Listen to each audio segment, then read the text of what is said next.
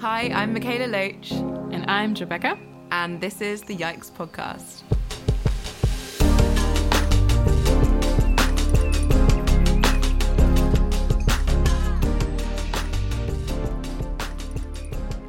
Hey everyone, and welcome back to the Yikes Podcast, the podcast about all the things that make us yikes from climate injustice to refugee issues to so many other things, um, all the oppressive systems of the world, all these overwhelming topics that can make us want to yikes and run away.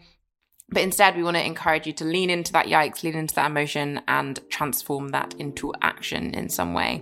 Today we have the wonderful um, Mary Annaïse Heglar um, on the pod as a yeah we we love her. Um, she's so funny on Twitter. We're both uh, avid listeners to the podcast that she co-hosts, um, Hot Takes, and also subscribers of their newsletter, uh, which comes out once a week. Uh, and you should definitely sign up to and all of that jazz. And yeah, we just we're just so looking forward to this episode. We're talking all things about rage and green trolling and explain what that is, um, and just generally like how like emotions are so important and are at the heart of the climate crisis, and how to just channel that to cause you know the fossil fuel industry to have a bad shitty day. So Yes, yes. we want. I loved this conversation so much. We laughed, we were challenged. It was just so great. Mary so is good. honestly amazing. Um, and if you're not listening to Hot Take, I don't know what you're doing. If you're not subscribed to the newsletter, I don't know what you're doing. Um, it's this conversation was just so great. So I hope everyone enjoys it. Um, so without further ado, um, we hope you enjoy this conversation.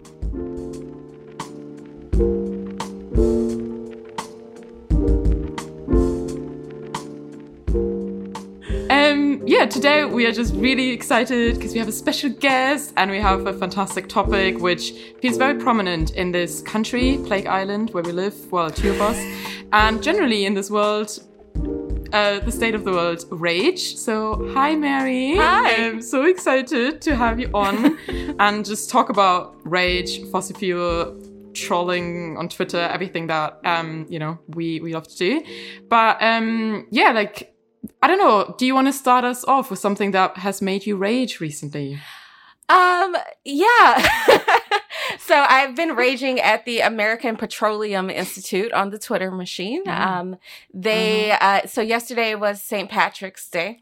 Um, and they had a lot of god awful graphics on their page about St. Patrick's Day and how they've been fueling America since 1962, even though that was Mhm. three years after they learned about climate change for the first time. And also on a day Mm. that like eight people, including six Asian women, were murdered in the country. And I was like, Mm. you know what? No, you don't get to get away with that. Mm. Yeah. Mhm. Yeah. So that's that's been Wow. a big and the API um, American Petroleum Institute is kind of like the cartel of fossil fuel companies, at least in the United Mm. States, um, and actually abroad because you know they've been behind so many wars and so many interventions across the country, and Mhm. they deserve every mean thing that you could think of to say to them. Yes. Yeah. Yeah, I've been listening to to Drilled a lot recently. I've Mhm. binge listening to Drilled, which you're co-host of um, Hot Take, Amy Westervelt um, hosts. Yeah. And um, I've learned a lot about the API from Same. listening to Yeah. Drilled and how horrific they Yeah. are and how they get away with so much bullshit. Yeah. Mm. Um, yeah. But I listen, yeah, I listen to your podcast whilst I'm running, and, and like I feel like that just kind of fuels, pun intended, because I listened to so much about like the fossil fuel, and I was just like, what is happening? Oh my like, gosh! I yeah, it's mind blowing. You're my hero for being able to listen to a podcast while you run. I've tried it so many times and I just end up walking. So Mhm. I mean, I maybe mean- that's also why I'm listening to them, but I need to listen to like music from horror movies while I run.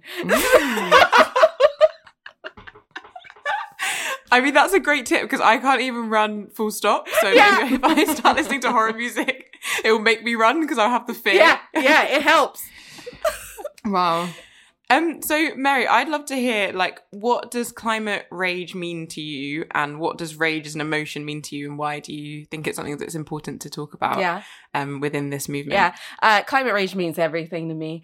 Um, no, seriously, it is. Um, I think of it as a part of a cycle of grief that we're all kind of going through, right? So, climate grief is like any other type of grief where you have your bargaining stage, you have your denial phase, your despair, your anger, um, and then the, at the end, there's ultimately supposed to be acceptance. And that's where climate grief is different because you can't get to acceptance. Um, mm-hmm. and because one, the planet's still here, you're still here, it's not over. Um, but also I can't accept this. Like I can't mm-hmm. accept, mm-hmm. um, that these powerful interests have the power to just kill us all. Like there's no part of me mm-hmm. that can accept that because that's just giving up in my opinion. Um, and I can't go there. So and because you can't get to the end of the cycle, you keep going through the cycle over and over and over again, right? So for me personally, anger is the most productive phase. Um, there can be times where despair is productive too, um, but for the most part, it's the anger that like gets me up and gets me going. Um, and I think there's a lot to be angry about here.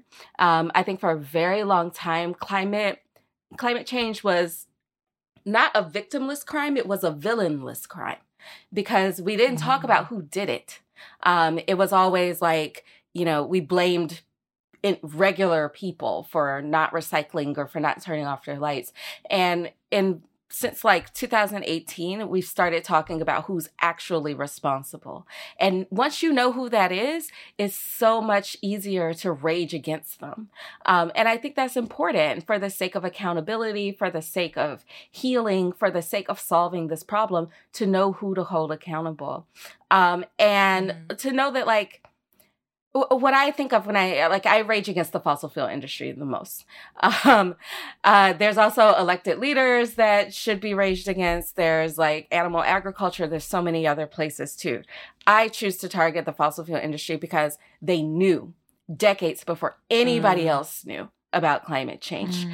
Furthermore, like even if they didn't know about climate change, you know that digging up oil is wrong because you have to colonize all these other places. You have to forcibly remove people yeah. from their land. You have mm. to bomb them. You have to destabilize their countries. You have to like take clean water and make it undrinkable for generations, right? So they're accountable mm. for a lot more than climate change and this whole like, oh, sorry, our bad. We didn't know. Now we're going to do better. Why on earth would I ever trust you to do anything. There's mm. centuries, or at least one full century. I don't know exactly how long they've been around, but there's at least one full century of them being the literal worst people on the planet. Yeah. So, mm-hmm. yeah, I, I don't know how you look at that and not be angry. Mm. That is so true. So Joe and I actually met doing direct action around climate stuff, and that was when the Guardian's um, series "The Polluters" came mm-hmm. out, where they talked about the 20 um, companies responsible for a third of all greenhouse gas emissions right. since um, the pre-industrial era. And I remember seeing that and being like grateful to have something to direct the anger towards mm-hmm. because I think before that I hadn't been as aware of how much responsibility was literally just on the fossil fuel industry yeah. and these like people who have mm. known about this for so long. Mm-hmm. Um, and what you're saying there about this cycle and not being able to get to that acceptance part, I've never heard of it spoken about in that way. And for me, this makes all of it make sense. Yeah. Like you, you can't accept something that's carrying yeah. on and that people are still profiting from and benefiting from mm-hmm. and that is just destroying our whole world. It's just yeah, it's something that I ref- I think a lot of us refuse to accept, yeah. and we shouldn't accept. Yeah. Um, and therefore, I guess yeah, rage is an is an important part of just allowing yourself to feel that as well, and the reality of what it is. Mm-hmm. Um, oh, just even talking about the fossil industry makes me so angry. Yeah. My whole body starts like shaking. Yeah, you just want to punch things. like how? yes, yeah, you do. Yeah.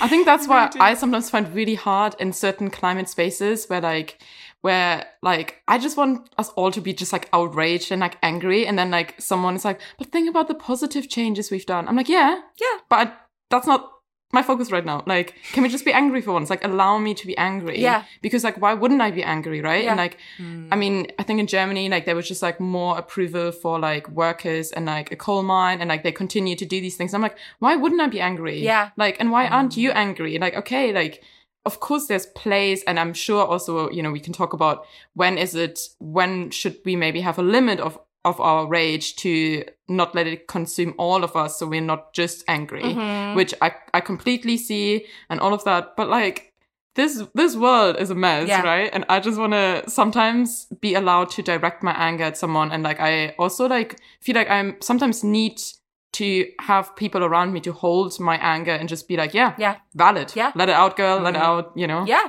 So, I, th- I think that's part of the problem with having the conversation around climate change be so scientific for so long. Um, because science is like, it's precise, it's rigid. There are right and wrong answers. When it comes to emotions, there's no right or wrong way to feel.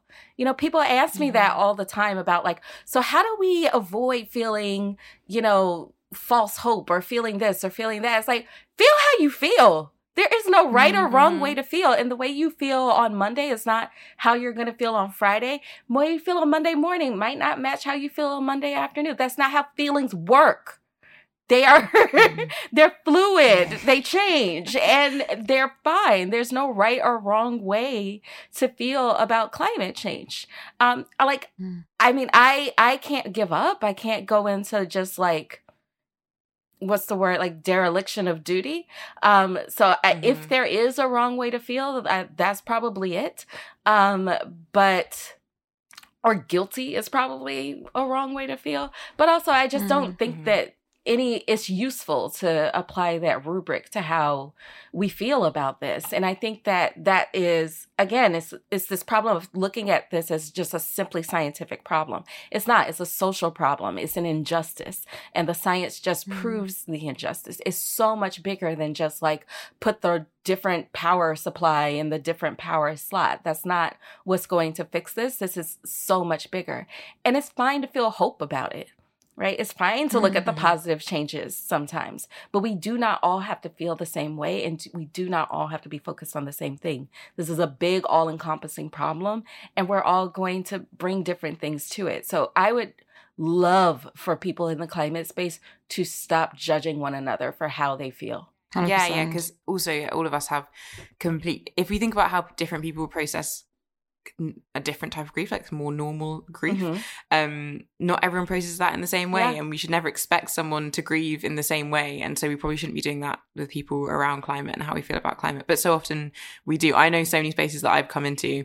And everyone's been like, "This is a hopeful space, and everyone must immediately feel hope." Exit. like, I was just saying- I am like, I can't do this. like, I'm sorry, but no, like, I'm not going to force myself to change yeah. my feelings right now. Yeah, because sometimes, sometimes, yeah, different emotions can be useful in different times, Mhm. but if that emotion isn't actually how you feel at that time, is that going to help you be motivated to do the work a lot of the time? No. No, if I'm forcing myself to feel hope, then a lot of the time I'm channeling energy that I could be channeling elsewhere into really having to force my change of emotions. Yeah.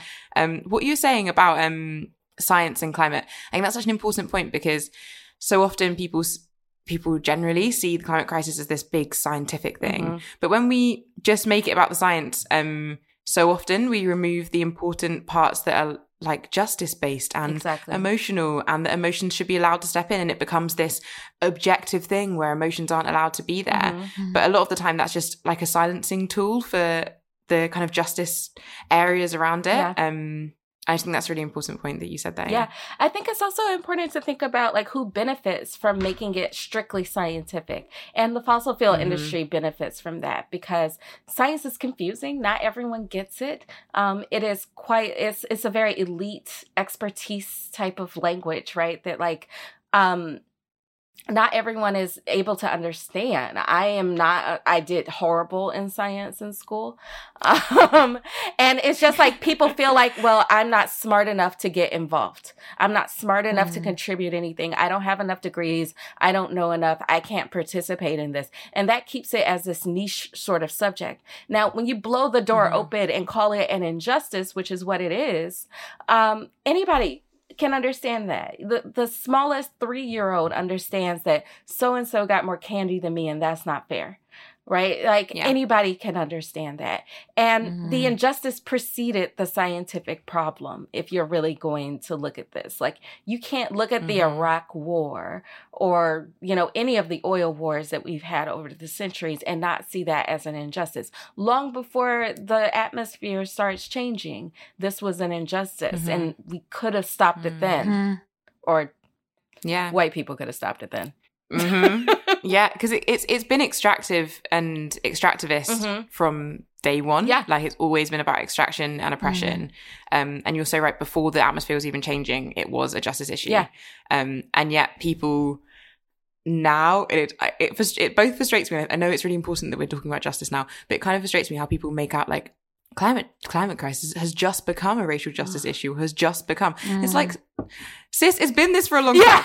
it's always been this. It's always been this. It's Yeah. just that Mm. finally people are are able to talk about it in public. Um, and that changed very recently. Um, I I first started writing about climate change um, in 2018. And in 2019, I published this essay that was about uh, connecting it to the civil rights movement and being like, people have fought for their lives before. Um, and the amount of trolling that I got for writing that essay was absurd. Now, fast Mhm. forward another year, I wrote something way more audacious um, that was basically saying if you don't see it as a justice issue, you are actually in climate denial. Um, and I was expecting to get a lot more trolling um, after that. And I was like, well, been here before. I can do this again. Nothing. Very, very Mm. little. Really? Very Mm. little.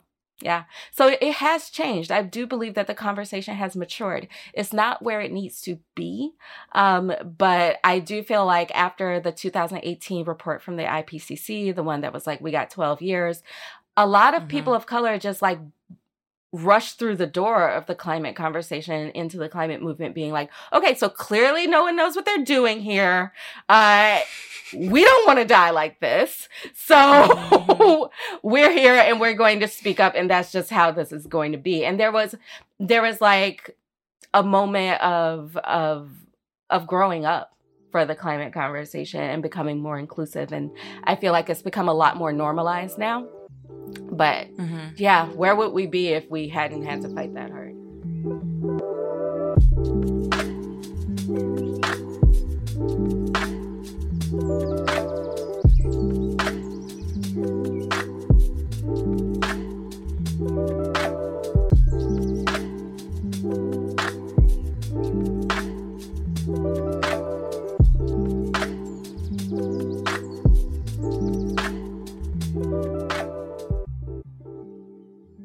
Yeah, I guess that's like part of the whole like whitewashing of the climate crisis in general. Like, and I feel like even the like even the separation from emotions um, and the purely like scientific is, you know, I, I think it speaks volume to like the general society that we live in, even around like you know like the capitalist kind of like Mm-hmm. very just like you know move on just like you you know work through it like actually just like brush it under the like under the carpet whatever you say. Mm-hmm. under the carpet you know like take a bath and then you go and then you can like work work work and you know like move on. And like not actually being able to you know to grieve but also to like yeah step into those emotions. And i feel like when when you can separate the science from the emotions clearly you're benefiting off the crisis and clearly you don't have any personal stakes at, at risk right? Because otherwise you wouldn't be able to to separate those things. So yeah i mean i'm glad you're um you feel like the conversation is changing Yeah. like that's essential It- So- yeah, it's definitely changing. So in in 2019, I would like give talks here and there, um, and my favorite ones was like I would look out in the audience and see like the people of color, like sort of like having this look on their face of like, oh my god, I can't believe she just said that. Like looking around at the white people in the audience, being like, are they gonna flip out? I don't know what's happening here. Like they were like, oh my god, I've thought that for years, but she said it out loud in front of them. Oh my god, and that doesn't happen anymore. Um, not here, but Mhm. this time last year, I was uh, in England. I was in London, and I gave a talk like that, and I was seeing those same looks on the people of color's faces mhm. in the audience, and like seeing, you know, the white folks like their shoulders were going up to their ears, and they were like starting to turn a little flush. And I, the person who was who was interviewing me was a a person of color was like. Wow, I just feel like the conversation in the States is just so much more advanced. It's like 10 years advanced. It's like, no, it's one year. Because these looks I'm getting here are the Mhm. same looks I got over there. And yeah, it, it just changed really fast. Mm. Mm. No, it, I think it definitely has changed so fast. Even Joe, if we think so, this time last year we recorded an episode about ecofascism Mm. um, for the Oh, podcast. um, in response to how Mm. yeah in response to how people were reacting to covid Mhm. actually just starting out and the the whole like the earth Oh my healing. god, yeah. Oh Um, gosh. yeah i know like all that horrific eco-fascist bullshit and i would say that like so and i've obviously spoken about ecofascism quite a lot over that time and i do I still get like a lot of resistance when when talking about it, but it is going Mhm. down. Like more people are realizing like this is actually kind of Yeah. racist. Like this is and are accepting that and accepting that these things aren't separated. But I do even think that when Joe and I first released that episode, there was more pushback almost then than I think we're getting now. So things are Yeah. changing quite quickly. Um and that is really good to see that people are starting I think now compared to even if I say like a year ago or two years ago, two years ago in climate spaces, I would say the climate crisis is a racial justice issue, and I'd get tons of response of we can't dilute the Mhm. movement. We can't talk about racial injustice because people already can't understand the climate Right. crisis. Whereas I know now in those same spaces, I can say the climate crisis is a racial justice issue, and people will just be like, Yeah, "Yeah, you're right." exactly. like, and that is a huge Mhm. change in a Mhm. very short period of Mhm. time. Um, and I'm, I think I'm just looking forward to seeing that change Mhm. more. Um, and it is, it is great that how quickly that's happened. But it's a shame that I don't know, I don't know what it took in those two Yeah. years. Um, because I don't, I don't even think it was just the summer. I think it was the summer of last year. I think it was other things gradually. But um, I'm grateful for whatever it was that caused that change because it's so Yeah. important. Yeah, and it was just such a long time coming. Um, I, I also like Mhm. I, I keep going back to that IPCC report of 2018 because I also remember seeing a lot of prominent, you know, white scientists being like, okay, so clearly we have not succeeded. Um, like maybe we should listen to some other people. Um, and I, I Mm. feel like, you know, folks of color were like, well, I have things to say. Mm-hmm. and sort of like stepping into that vacuum. Um, and yeah, it's just I I'm glad that it happened, but I can't help but lament how much time was lost. Yeah. Yeah. And I guess also like how I mean in the UK, for example, like the UK is looking, you know, at like decarbonize the national grid, blah blah blah. It's still very much too late, and yet they still continue to exploit like internationally, Mhm. right? So like I think like f- like obviously the conversation is changing, but like how is the leadership going to change around? Mhm. Well, and I don't I don't just mean like politician, you know, extract like processes changing, but like generally like how are we actually then putting that putting those words into action and like listening to frontline communities listening to these people who you know listening to anyone who's been experiencing climate change and who's or not even climate change but the who's been at the forefront of the exploitative processes. Mhm. and i feel like that's still something that we're too shy to have of a conversation. Well white people. We me. Um but um and especially you know in england like or like in the uk here like we're so yeah we're so concerned now around like how are we how are we gonna do things not addressing actually how we continue to exploit internationally Mhm. right so Yeah. Um, I think about that too in terms of the the fossil fuel industry, right? Because they are trying to rebrand themselves as being part of the solution, and it's like, but you are the literal problem. You know, it's like yeah. so like I I hear you in the sense that like we maybe the people who didn't cause the problem are the people who would be the ones best equipped to solve it. Um and I think that's part of why I go after fossil fuel companies is because they just don't deserve to be part of the problem. Like they need to be isolated probably at the Hague.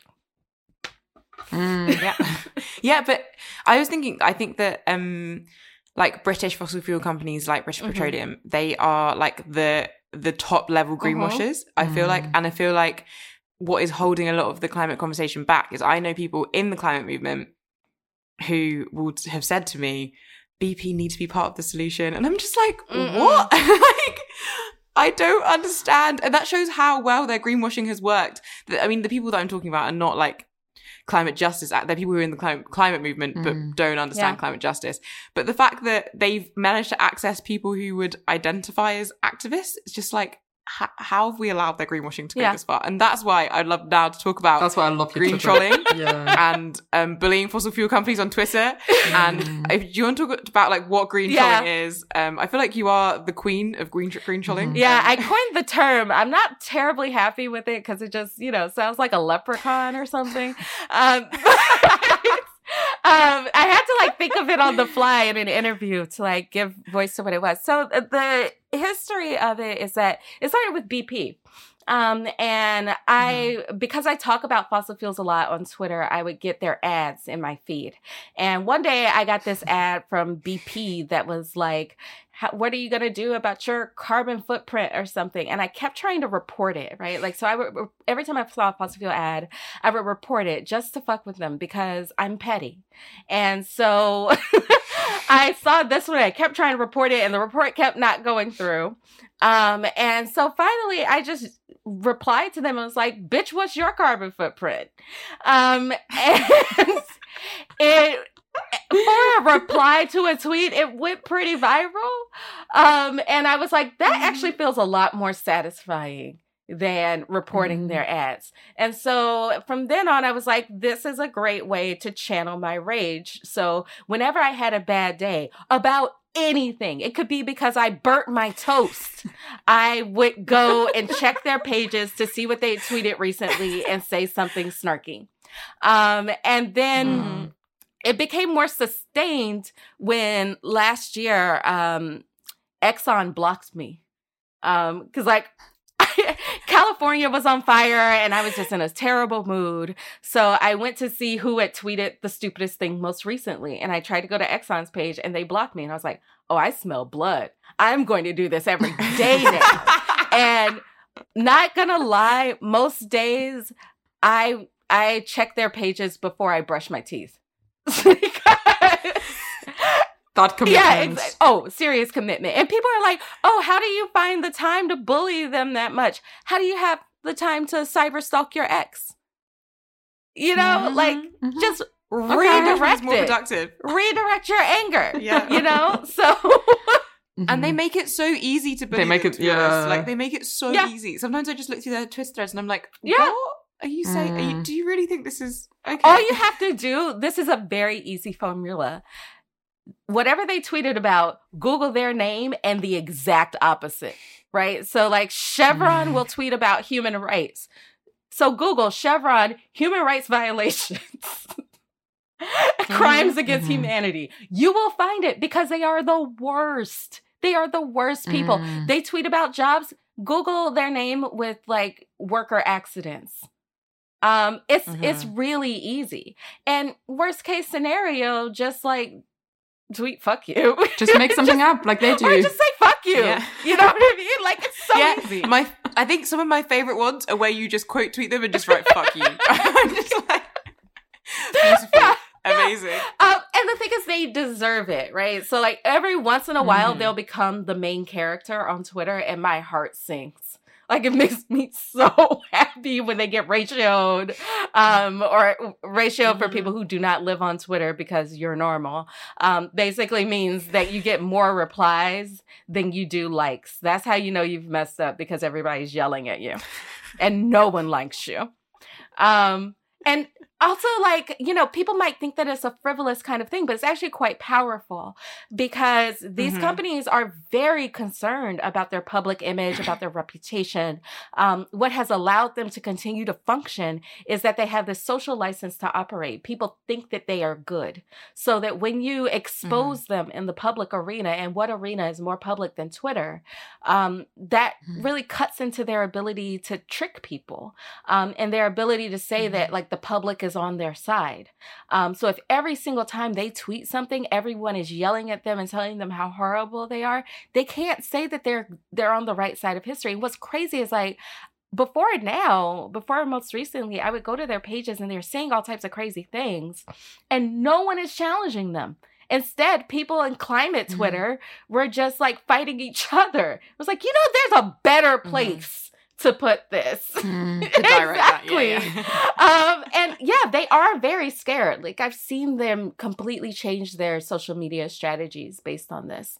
Um, and it, it's different than other forums, right? So they do greenwashing mm. on mm-hmm. TV ads, on billboards.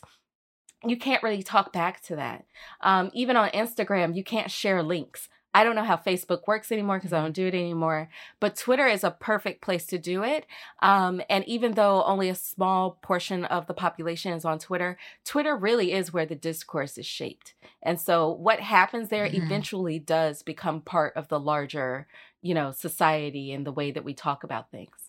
Yeah, definitely. Because now, especially after that um, kind of infamous shell poll where they were like, "What are yeah. you doing? What are you going yeah. to do?" That one.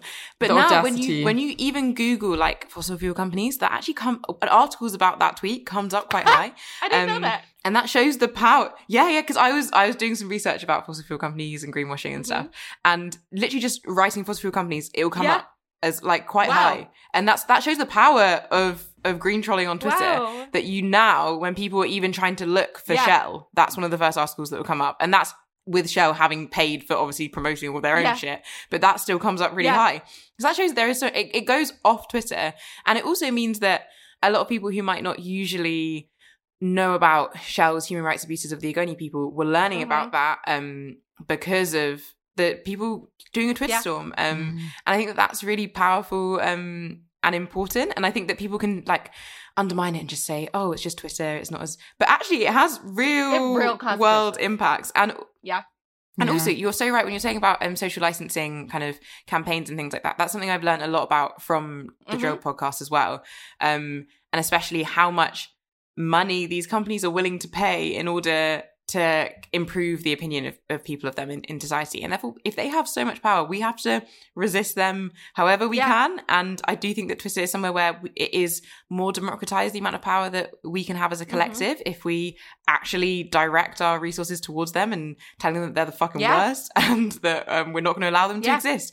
Because, and, and you're so, so right as well about them saying they're, they're scared of this because I think it was, mm probably about a year ago, maybe two years ago, um, they did this huge um greenwashing campaign with social media influencers mm. where it was I think it was Shell it was definitely yeah. Shell actually yeah who um the car thing paid loads of social media influencers yeah that to to travel as low carbon as possible to show that they care about the planet and zero carbon travel and they mm. had very famous radio 1 DJs um Greg James that's you um and some other people who say they have these so who are people who people think of as having really great social consciences and things like that. Um, and they, I think it came out, they paid these all these different individuals like a hundred thousand pounds each to do this like this campaign. So they're willing to invest a lot of mm-hmm. money into these greenwashing things, and they care so deeply about yeah. their their um, image. Um, so yeah, we have to resist them and call this bullshit out wherever we can. Otherwise, they just get yeah. away with it. And I, I, to go back to this idea, like, oh, people think it's just Twitter. They think it's just words. It's not really going to do anything. What's one thing that's going to do everything? There is no one action that's going to solve the whole thing. Mm-hmm. I could say the same thing about the solar panels on your roof. Oh, it's just one solar panel. It's not going to fix the whole problem, right? Like, there mm-hmm. is no one thing. And also, like, I, I, mm. I remember tweeting something about, hey, you should go troll Shell or something. And somebody was like, or better yet, come to this action on this day. And it's like, girl, you know you can do both. I can I can mm-hmm. troll Twitter on the way to your action. Um, so mm. like, this is not an either or sort of thing, you know? Like yeah. people like to to shit on people who do social media activism as though it's the only thing they can do. Right? Like I do mm-hmm. that plus write essays plus do podcasts plus do a whole bunch of other things. Um, and also it's mm-hmm. never just words. There's no such thing as just words. And we're all grown enough to mm-hmm. know that. Also it's fun. Yeah. Yes. And also it doesn't require as much energy as a lot of other things so you can do it with other things. Yeah. it is bizarre that people seem to think that you have to do one type of activism or resistance work and that's mm. it and and it's also weird how people put these hierarchies of this mm-hmm. different work as if like because i see this a lot on twitter of people being like if all these social media people just like join direct action groups instead i'm like we are like at least Jared, Jared we're both part of direct action groups as well as doing social yeah. media things you don't have to do one right. thing mm. like and we shouldn't make out that everyone is, is able to do one thing or that that space is accessible mm-hmm. and is yeah. open for everyone because so, it's just yeah. it, it, it just it feels a bit like what you were saying about how everyone in the climate movement just arguing with each other and it's like direct honestly yeah. Yeah. Stop arguing with each other and like just direct it at the the real problem, mm-hmm. which is, you know, like obviously we need to have conversations within us. Sure. Yeah. yeah. Mm-hmm. But sometimes, you know, maybe just direct that anger at the other exactly. side. Also, we're in a pandemic, oh. so what direct actions are you like wanting I'm sorry. Like, there's only so many direct actions to do. And there's a commute time Yeah. in which I can pull out my phone and tell Chevron to kick mm-hmm. rocks. And like I think even just to break that now, like they're so smart in the way that they are like viewing movements, right? And co-opting all of the all of the words um in their slogans. They're like diversifying, the tr- just transition to carbon capture. Yeah. Like and I'm like, um, yeah, you you are fucking smart. You put so much effort into upholding your image. Like, we need to outsmart you, but going back to the basics, like, because I think sometimes we make it too complicated. And like you were saying earlier, like, we can't be this elitist academic. Like, Mhm. All of that has some place somewhere. But like, to mobilize masses, we need to make it so that everybody can participate, right? And like, just because you've written 10 academic artic- articles doesn't mean you are smarter or you know you're better at trolling the fossil fuel company Mhm. than you know someone on like it doesn't matter and also like both can exist right Yeah. so like i think sometimes just disrupting these like narratives of of even even if it doesn't change one thing today maybe it changes the narratives of like the 10 Right. followers you have and then Yeah. that mobilizes right, Right. like I think a lot of people thought when I first started doing it that I thought that my responses to BP and Exxon was going to change their behavior. And it's Mhm. like, of Mhm. course, I don't think that they're bad faith actors. Of course, they're not going to like, see, I, like they. I think a lot of people um, also didn't want to speak to them or like participate in it because they thought they were getting in a debate directly with BP. You're not. You're looking, Mm. you're targeting BP's audience. And the goal is not to debate them, to show them charts and all these. Like they know those charts. They knew that science before Yeah. you did. And so that's not the point here. The point is to expose them as hypocrites and as villains of this story.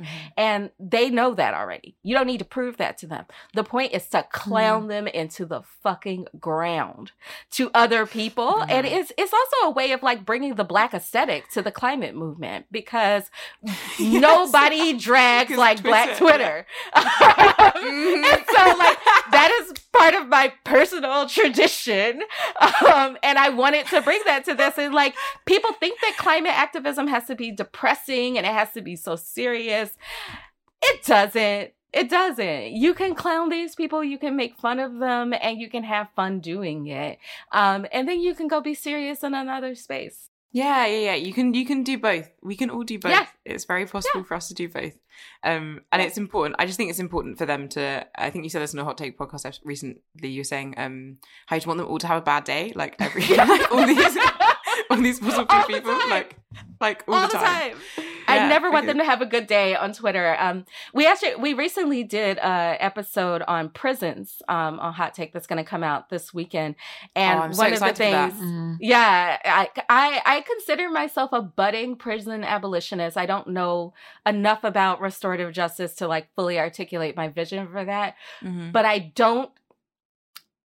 The only group of people that I do still want to go to prison are fossil fuel executives. I'm sorry, I'm not there yet. Mm. I'm not there yet. So I don't think I can fully call myself a prison abolitionist because I want them at the Hague.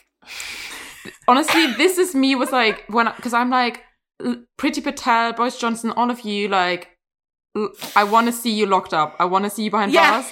Whilst being like, I'm actually against prisons, but whilst we have the system, might as well put the right people in it. I, I I heard um recently that apparently Priti Patel is trying to use decommissioned oil rigs as um like detention centers for asylum seekers and migrants. Oh fuck Like, off. Doesn't that sound like something that someone would make up as the worst thing to be possible? It's just like she's just like, how can I make everything that's evil come together Mm. and Who's make it doing worse? Um, Priti she's Pat- the Home Secretary of the UK. So Oh boy. I know, Yeah. no, no, real, real Yeah. bad. Like Yeah. what? I know, Yeah. just absolutely They're- horrific. So there are some real horrific people in the world. Yeah, they're doing that here too, actually. The first uh, child detention center under Biden just opened and it's in an oil man camp. Oh my gosh. Yeah. It's I mean, the, men aren't there worlds- anymore, but yeah. Ugh. the worst worlds just colliding Yeah. and Yeah. making something even worse. It's just uh, But I think like you know like all of these like executives of fossil fuel industry, I feel like they could they they should go there like and see what it's like. Go And not leave. stay. yeah. Yeah. This is this is your legacy. Have it. Yeah. I just Yeah. I, I'm not there yet with my prison abolition, and I, frankly, I feel like there's a lot, lot more to go through before I get there, and I might not get there before I die, and I'm okay with that. hmm I'm Well, really excited to listen to that episode. yeah, I'm really me excited to too. listen Yeah. to that episode. Yeah, Yeah, that sounds amazing. Yeah. yeah, it'll be out Sunday. Mm. very exciting.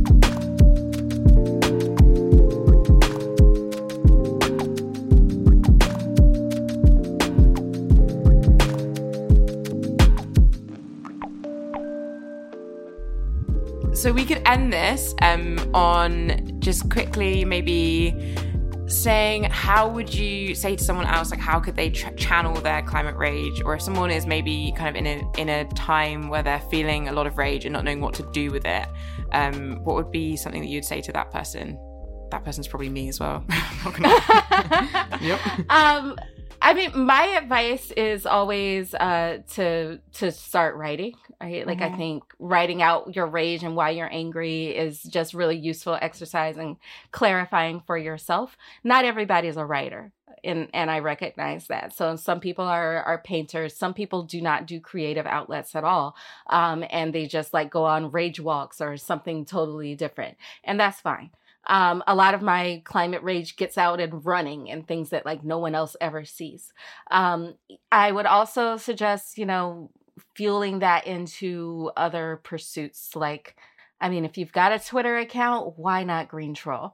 Mm. Um, you know, if you've got, um, if you're able to go to direct actions, then why not do that? Um, lobby for climate friendly um, policies or politicians, join a campaign, run for office yourself, find a way to try to change things. Um, but if you're dealing with any emotions around climate change at all, I suggest strongly finding a community um, Mm. of other people who are processing it and facing it because the worst thing about climate grief is when you think you're experiencing it alone. Mm. Um, and so you're if you're in climate rage now, that means that one day you're going to be in climate despair, and you're going to need people that you can reach out to to process that. Even in climate rage, that can be a really lonely place. Mm. Um, so just find find a community of other people that you can process this with. You do not have to carry it alone. It's literally the weight of the world, and it will crush you if you carry it alone. Yeah, I think that's so right, especially Mm. sharing it. And that's why I think community is, is so important. Um, Mhm. And that's why I think this last year has been really hard for so many of us because Mm. we've been detached from a lot of our communities. Um, Yeah. But I know that when I'm feeling like intense rage, which then does usually like lead on to despair in some way, Mhm. if I And share numbness, that with yeah. someone, then I Mhm. f- it feels so much better because Mm-hmm. I think there is a point in which I know that when I'm feeling rage, sometimes I'll just be like, I don't want to talk to anyone else about this because no one else feels like I do, or no one else will Mhm. understand, and people will just dismiss my rage and tell me I shouldn't feel it. Um, but Yeah. actually, there's a point at which that rage can just burn you completely out if you don't Yeah. Share that with someone if you're not like in kind of relationship with someone else who's also can share in that or can feel it and even if that's just like expressing that rage online in some way that's a way that you can find community especially if you maybe if Mhm. this is someone listening who doesn't know people and who care about this stuff um Yeah. i just think that I just really want to like encourage people that if you hold it in, it can burn you dry. Like you can end up Yeah. completely burnt out, and that's also not helpful. So I think rage is something that should be respected and should be like allowed and amazing, and it can do so many great things. But don't let it burn all that is with you, and don't let it steal your joy. Because I think that Yeah. you should Mm. still be allowed. To, like there are horrific things going on in the world, but I still think everyone should be allowed to like have a space to also feel joy every now and then. Otherwise, what kind of future are we kind of working towards if we can't feel like a bit of it now? Is what I Yeah. try and think. Yeah. Yeah, I th- I think that's also why podcasts are so important in the climate Mhm. space. Um, I feel like there's been a boom of them in the past couple of years, um, and I think that's really important because it helps to normalize the conversation. Um, it helps people to feel a lot less alone because I think you know there've been climate change podcasts before, but they were all very scientific, Yeah. um, pretty rigid, all about like the the technical solutions to it. Um, and now they're about all sorts of different things, right? Like on Hot Mhm. Take, we do media criticism. There are others on like spirituality, and you Mhm. guys are like doing activism. There's so many different ways to talk about this, um, and people feel really close to podcast hosts. You know, like it, Yeah. it really does. Like it kind of like breaks that fourth wall. You feel like you're part of this conversation with your friends, and that just really helps people to feel a lot less alone. Um, Mhm. and so I think that's that's really important. So in, in addition to finding your community, find your podcasts, um, Yeah. share them with other people. Mm. Um, is make it less of a taboo thing to talk about. Um, if you're feeling climate rage, you should definitely read um, "The Case for Climate Rage" by Amy Westervelt, and you will not feel alone again. Mm. Yeah. Yeah. Yeah, I definitely feel that with podcasts. That um that meme that's just like someone sitting in front of um a poster of friends laughing, and it's like me listening to a podcast. So yeah, I do Yeah. feel like that is so real though. but also Like Yeah, I found know my that they- people. They, don't know me, but here I am. yeah, yeah, yeah, That, that like days when I feel really overwhelmed by climate things, or I'm just feeling really pissed off or like angry or whatever, I can listen to Hot Take or I can listen to a different like podcast about justice, and I'll just be Mhm. like, there are other people who care and they can make me laugh as well. Like, Mhm. and it can be this kind of yeah, a sharing of that grief, even if you don't like directly know these people. So that's really yeah, that's that's really great, and that's why yeah, Mm. podcasts are so great. We only started this podcast like a year and a half ago, um, Mhm. and even in that time, so many others have popped up, and yeah, I think it's Yeah. just it's really great because I I want uh, I think you guys also talked about this on hot, hot take, but I want it to be that we're so saturated with climate change podcasts and climate change that there's one for everyone because the climate Yeah, crisis exactly. affects everyone, all different types of people, and there will never really be enough climate change podcasts because there are loads of different types of people. right, Um, right. Mary, Well- thank you so much for um, being here. We have loved Yeah. this. You've made us laugh. You've made us feel things. It's Yeah. been great. I've enjoyed this so much. I knew I was going to enjoy it so Yeah. much. Like Joe and I both were just like, this we is were going like, to be we're ready. amazing. Yeah. Yeah, we're ready. Um, this has been an absolute joy. Um, and Yeah, this is fun. Yeah, we're so grateful that you you come on the podcast. I Yeah. can't wait to watch you troll more people on Twitter. and I- support yeah. people for some industries. Um, and I will be joining in all the way. Yeah, we'll Um, all be yeah. here. Yep. And Yeah, everyone about to go community, check. Yeah, yeah. join along. Yeah, I'm about to check their Twitter right now because uh, we started a little bit too early for me to do it before this. Um, so yeah, I'm gonna go check right now. The daily ritual. I love it. Enjoy. Well, yeah, enjoy. And thank you so much for coming on our podcast. Really means a lot. Um, Thank and you. yeah.